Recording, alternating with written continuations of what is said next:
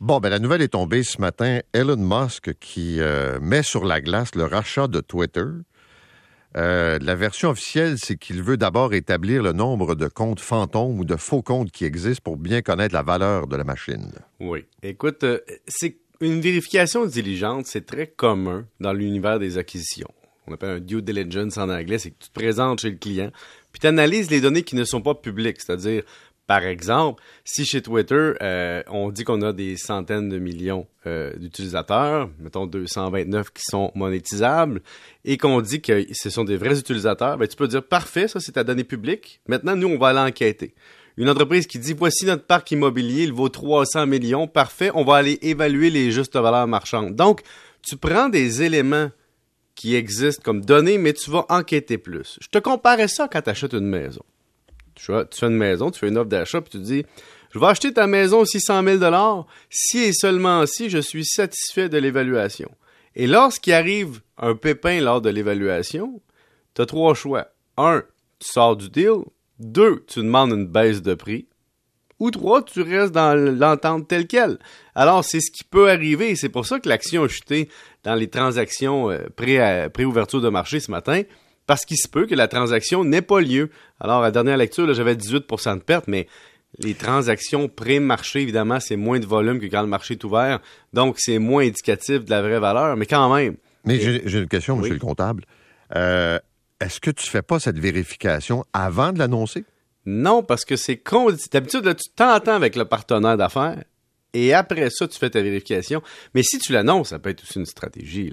Bon, bon, jason ensemble. Oui, là, c'est ce que moi, tu comprends, j'ai l'esprit tordu. Je me suis dit, lui, il s'est rendu compte du prix de ça. Il veut sortir du deal, puis il cherche une raison.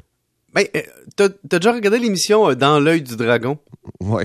bon, eh ben, c'est une version courte de ça, dans le fond. On fait un pitch de cinq minutes. La personne dit, je t'offre 100 euh, 000 pour 30% de ton entreprise. Et tout ça se finit par une poignée de main à la télévision. Et après ça, on s'en va faire une vérification diligente, puis la majorité des deals tombent. ou certains ou certaines proportions tombent parce que ce qui est présenté ne représente pas la réalité. Maintenant, quand tu es Elon Musk puis tu prends Twitter pour un jouet, puis tu veux peut-être te servir de ton pouvoir pour revoir le prix ou sortir du deal, tu as raison. Le fait de faire une sortie publique, de dire attention tout le monde, je suspends la patente, ne dérangez pas vos cartes, le bingo n'a pas, lieu. Et, et parenthèse, j'ai vendu un paquet de mes actions, puis aujourd'hui l'action plante de 18-20 Ouais tout ça aussi, Paul, évidemment. tout pensé à ça. je suis tordu bien raide. Paul, tu as l'esprit tordu. Tu pourrais presque aller en politique. c'est une blague. Évidemment, le politicien, je vous taquine, là. Mais c'est ça, hein, c'est la game politique, la game financière. Mais est-ce qu'il cherche une raison de s'en sortir ou il veut faire baisser le prix? Aussi. Ça suivre. Maintenant, tu lances un grand principe ce matin. Mm-hmm il ne faut jamais sous-estimer la cupidité de nos héritiers. Oui, puis là, je veux pas partir de chicane familiale, mais... Mais ça se peut que ça soit ça, là. Ouais, depuis cette chronique, Paul, tu comprends que j'ai beaucoup de témoignages de gens qui me disent, écoute, Pierre-Yves, j'ai une situation familiale particulière, puis là, je les vois venir, puis là, ils me racontent leur histoire, je l'ai entendu. Donc, les héritiers, c'est un grand enjeu. Et là, je te parle d'héritiers dans un cas de, de famille reconstituée. Je vois souvent ça. Tu sais, par exemple, quand tes parents décèdent, les héritiers, c'est souvent les enfants, il n'y en a pas de problème. Mm-hmm. Mais là, depuis plusieurs années, il y a des gens qui décèdent, qui se sont rematchés pendant 10, 15, 20 ans, 30 ans avec une nouvelle personne. Il y a des enfants issus de plusieurs unions. Et là, je te donne un exemple. T'as dame qui a un enfant, qui a 30 ans, s'est rematché avec un monsieur qui lui aussi a un enfant. Donc, l'enfant de madame s'appelle, disons, Daniel, et l'enfant de monsieur s'appelle Steve, OK? Daniel et Steve, bon, c'est des demi-frères, là, puis ils se parlent, puis ils vivent ensemble un peu, mais tu comprends que c'est, correct, là, mais, mais quand ils deviennent adultes, disons qu'ils ont deux types de tempéraments différents. Steve s'occupe pas vraiment de son père, puis il l'abandonne pas mal longtemps. Mais, quelques années plus tard, tu comprends que madame, qui avait la majorité de l'argent, est sur le bord du décès, est malade et décède. Et elle avait toujours dit, on laisse 50-50 à nos deux enfants, parce qu'on a vécu 20-30 ans ensemble, puis c'est bien correct. Mais Steve, là, tout heureux, toi, quand madame décède, décide tout d'un coup de renouer avec son père.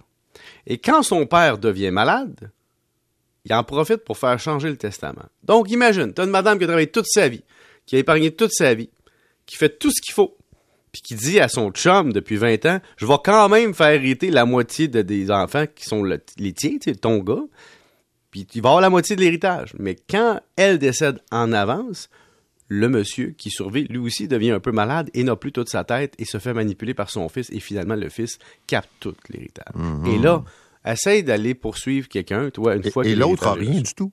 Ben l'autre peut essayer. Mais mettons que l'autre se met à dépenser l'argent, ou l'autre liquide les actifs, ou l'autre. faut que tu réussisses à faire suspendre la- l'autorisation, tu sais, la patente, mais le testament, là. Si ta mère te dit rien ou ton beau-père te dit rien, là, à la dernière seconde, ça te pète d'en face, il faut que tu réagisses, avocat, tout le kit. Mais légalement, ce serait intéressant de voir quels sont les recours, qu'est-ce qu'on peut arrêter comme transaction, puis jusqu'où on peut aller récupérer de l'argent quand quelqu'un hérite légalement, puis qui prend l'argent rapidement. C'est une bonne question. Donne- C'est c'est un bon. hein? Hein, je te donne une autre situation. Vas-y. Le classique, là, papa tombe amoureux d'une autre femme. Bon, ça, ça va. mais qui est plus jeune, il y a 20 ans d'écart, mettons. Fait que là, l'enfant dit, écoute bien, là.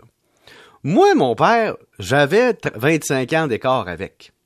Là, il est en amour avec une fille qui est 20 ans plus jeune que lui, donc la fille a mon âge.